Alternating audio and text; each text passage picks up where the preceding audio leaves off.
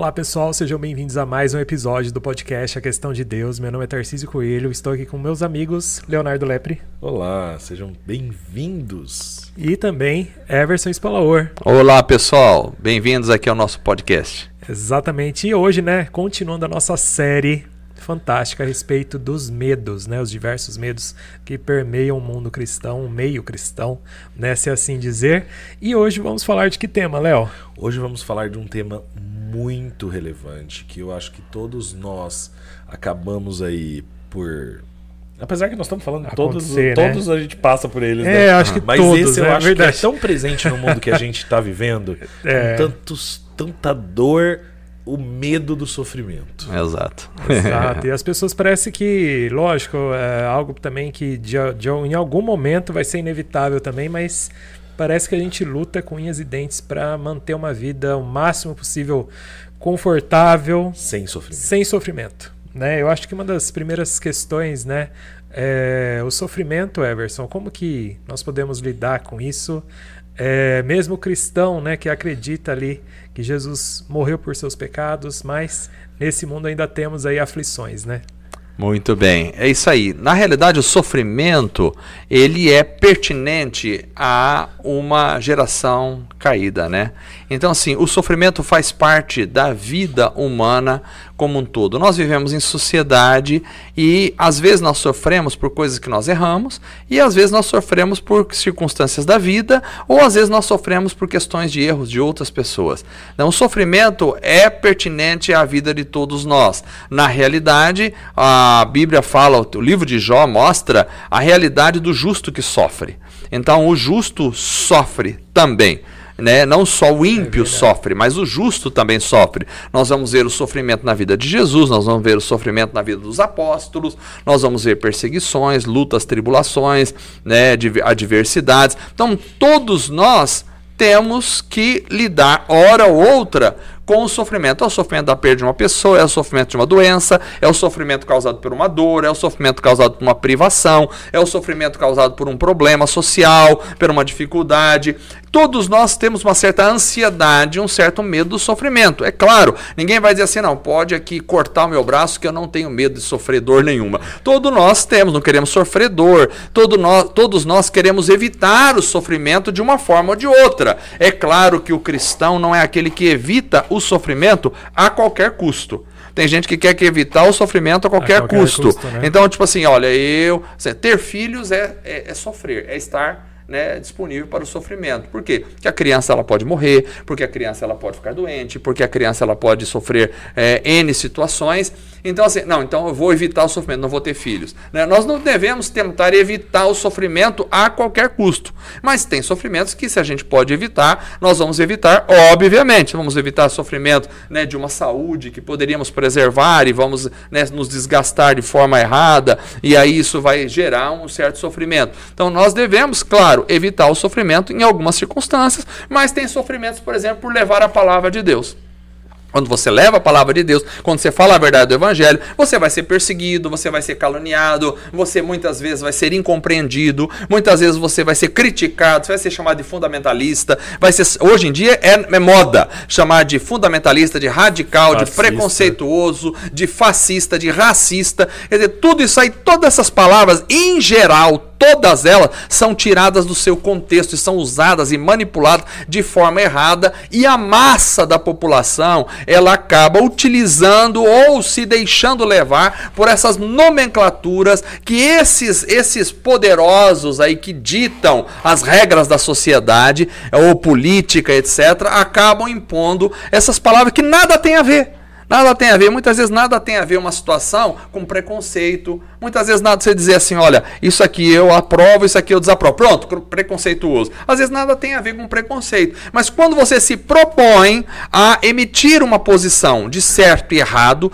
quando você se propõe a andar segundo a palavra de Deus, via de regra, e a Bíblia diz: todos aqueles que querem viver piamente em Cristo padecerão perseguições. É bíblico. Então você vai sofrer perseguição, vai sofrer luta, vai sofrer tribulação. Todos nós, e não podemos ter medo desse tipo de sofrimento. A gente tem que enfrentar. Enfrentar. Os nossos irmãos né, da igreja primitiva enfrentaram as feras, enfrentaram a, é, a, a morte por prisões, por, é, prisões chicoteamento, enfrentaram apedrejamento, como Estevão, por exemplo, enfrentaram é, é, morrer queimados vivos, e ó, outros irmãos nossos na, nos países comunistas que enfrentaram as mais terríveis torturas, né? E, e, e na China, e em outros lugares. Então, assim, nós não podemos temer esse tipo de sofrimento por amor ao Evangelho, mas a gente entende que realmente todo sofrimento acaba nos trazendo uma certa é, ansiedade de uma forma ou de outra, porque a gente não quer passar dor, claro. Mas nós temos que enfrentar os, os, os, sofrimentos. Então, quando eu falo não devemos temer o sofrimento, quer dizer, não devemos fugir do sofrimento quando deveríamos enfrentar o sofrimento. Muito bom, Everson. E a gente vive uhum. uma sociedade que evita todo sofrimento. Né? Exato. É, é, mais fácil a gente ver é, as famílias cada vez tendo menos filhos e mais animais. Exato. Porque o animal, de certa forma, é mais fácil de controlar. Exato. Né? Você mantém ele no seu quintal e acabou o problema. É. Enquanto uma criança, invariavelmente, igual você havia comentado, com passar do tempo ela vai sair de casa, ela vai sair para o mundo, e aí vem todo o sofrimento da paternidade junto com isso. Mas não só isso. A, a, a, igual você colocou o ponto agora, né? As pessoas estão cada vez mais se amornando, né? Exato. Se tornando cada vez mais mornas, eh, não emitindo suas opiniões, para evitar o sofrimento cristão mesmo, Exato. Né? de certa forma. E esse sofrimento que a gente está dizendo aqui, se a gente pudesse é, qualificá-lo, nós, nós olharíamos para esse sofrimento advindo da, do ser cristão como um sofrimento emocional ou como um sofrimento físico? Ou a gente pode encarar as duas coisas? Essa é uma pergunta. Mas eu já vou emendar outra, porque eu sei que o Tarcísio já vai estar tá preparado, ele não vai me dar espaço depois. Adeus. Brincadeira. Então, essa é uma pergunta. A outra pergunta é: enquanto cristãos, até que ponto é, vale a pena enfrentar o sofrimento? Porque, de novo, né, como católico existe muito na, na, na cultura do catolicismo é, o fato de que nós estamos vivendo nesse mundo caído, é, não é esse o termo que eles usam, mas enfim, é, e que aqui é sofrimento. Né? Então, você vê muito nas histórias dos santos, enfim, pessoas da igreja que evidenciam um martírio. Né? Sim. Então, é, é como se o sofrimento aproximasse a pessoa é, de Cristo ou de Deus, né?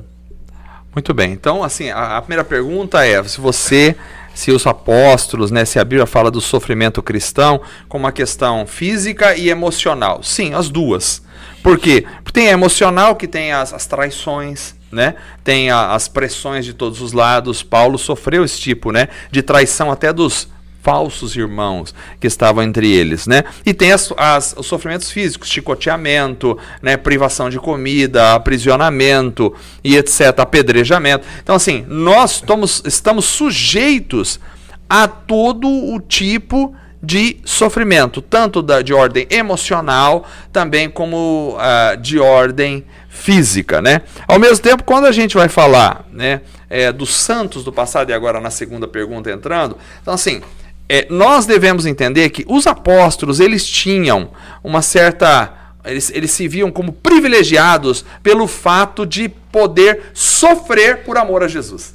Eles sentiam isso como um privilégio. Nós vivemos numa geração, como você bem disse, hedonista, que busca o prazer acima de todas as coisas. Então Verdade. as pessoas evitam tudo quanto é tipo de sofrimento. Vai trazer um sofrimento. E o casamento? Tá casado, começou a dar problema, vai trazer sofrimento. Separa, Separa vamos ver arrumar outro, né? Então, assim, a gente tenta evitar na nossa geração a todo custo todo o sofrimento. E isso não é bom. Porém, é, a gente tem que entender que realmente, quando a gente sofre por amor a Cristo, isso é uma coisa é, maravilhosa, porque de alguma forma nós estamos, Paulo fala, tendo parte nos sofrimentos de Cristo. Nós estamos participando desses sofrimentos de Cristo. O sofrimento nos aproxima de Deus? Às vezes sim, às vezes não. Às vezes um sofrimento pode levar uma pessoa a questionar Deus, por que eu estou sofrendo tanto? E se afastar de Deus. Então, se, o, se a pessoa é cristã, O sofrimento nunca deveria afastá-la de Deus. O sofrimento poderia sim levá-la ao questionamento de si próprio, levá-lo a questionamento: eu estou fazendo alguma coisa errada? Ah, eu estou sofrendo alguma consequência dos meus atos? Ah, não, não sou eu, não é consequência dos meus atos. Tenho como evitar isso? Não. Ah, está acontecendo para que seja um exemplo para outros, para abençoar a vida dos outros. Amém. Então, assim, a gente tem que ver qual tipo de sofrimento. Porém, me parece que religiosamente se cultivou uma cultura também a partir disso, de que nós temos que nos autoflagelar.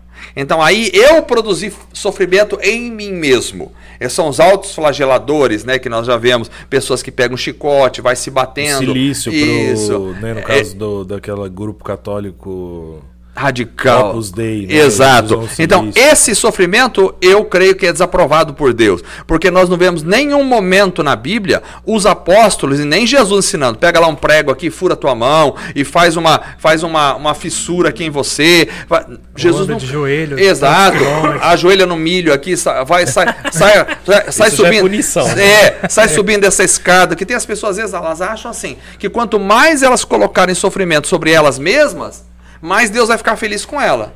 Então, assim, ai, ah, agora eu vou pagar uma promessa subindo de joelho, uma escada, até, até arrebentar meu joelho e tal, que Deus está feliz com essa dor que eu estou sofrendo. Não, não é dessa forma. Eu não devo impor o sofrimento sobre mim. O sofrimento que pode agradar a Deus é o sofrimento quando alguém me persegue por amor a Cristo e eu suporto aquela aflição adorando e louvando o nome do Senhor. Não eu me impor um sofrimento a mim mesmo. A gente já tem tanto sofrimento no mundo, o camarada vai colocar mais sofrimento sobre ele mesmo, né? Sofrer mais ainda para quê? Então, nesse aspecto, o sofrimento eu acredito que é desaprovado. Nós cristãos não devemos impor sofrimentos a nós mesmos, no sentido de nos machucar, de nos ferir, porque até porque o nosso corpo não é pecado. O corpo é templo do Espírito Santo. O nosso corpo deve ser preservado e deve ser cuidado. Ele não é desprezível. O nosso corpo não pode ser desprezado. Hoje nós estou lendo um livro sobre uh, o jejum, né, do Scott McKnight, um livro fa fabuloso, né, que eu até, até agora, até não li totalmente, mas até agora eu recomendo o livro, que às vezes você recomenda um livro, depois você chega lá na frente, né, mas Scott McKnight é. parece ser um cara muito sério. Então é um livro que fala sobre o jejum e ele fala sobre a questão da adoração a Deus envolvendo a questão corporal. Né? Então, assim, você não adora a Deus só no espírito. Todo o seu ser está envolvido na adoração, inclusive o seu corpo. Então o corpo precisa ser pre preservado, o corpo precisa ser trabalhado. Agora, ah, e o, so e o jejum? Então é um sofrimento para o meu corpo. Não, o jejum é uma abstenção de alimento onde você vai passar um período pensando que é nosso corpo, é assim, se deixar também as nossas vontades, elas nos dominam. Tanto é por isso que a gente vai comendo, comendo, comendo, engorda, engorda, engorda. Ó, oh, você vai morrer. Ah, deixa, depois eu vejo isso. E vai, vai, vai até morrer, né? Então, porque nós às vezes nós cedemos a desejos que não são bons. Nós temos que aprender a controlar os nossos desejos, o que eu devo fazer e o que eu não devo fazer. Não é assim eu fazer o que me dá vontade de fazer, mas eu é eu fazer o que eu preciso fazer. Isso pode impor algum certo tipo de sofrimento. Então o jejum é um tipo de disciplina também, mas é um momento onde você vai se abster de dar comida ao seu corpo para passar é na presença de Deus. Você vai trocar comida ao corpo que, que acaba é talvez entorpecendo entorpecendo a sua mente, que acaba levando você a pensar em outras coisas, que acaba levando você a outros instintos, e você vai se abster daquilo para passar um período de oração e de busca ao Senhor. Né? Depois, outro dia a gente pode falar sobre o jejum, Muito que é uma bom. coisa legal aí para a gente é, falar. É legal mesmo. Legal. E dentro disso, né, lógico. Finalmente o Tarcísio São vários pontos. É. Ufa, demos chance pra Demos. Aqueles assim, levanta a mão, igual o aluno, né? Você pôs o dedo. Né? Pôs o dedo, olha lá.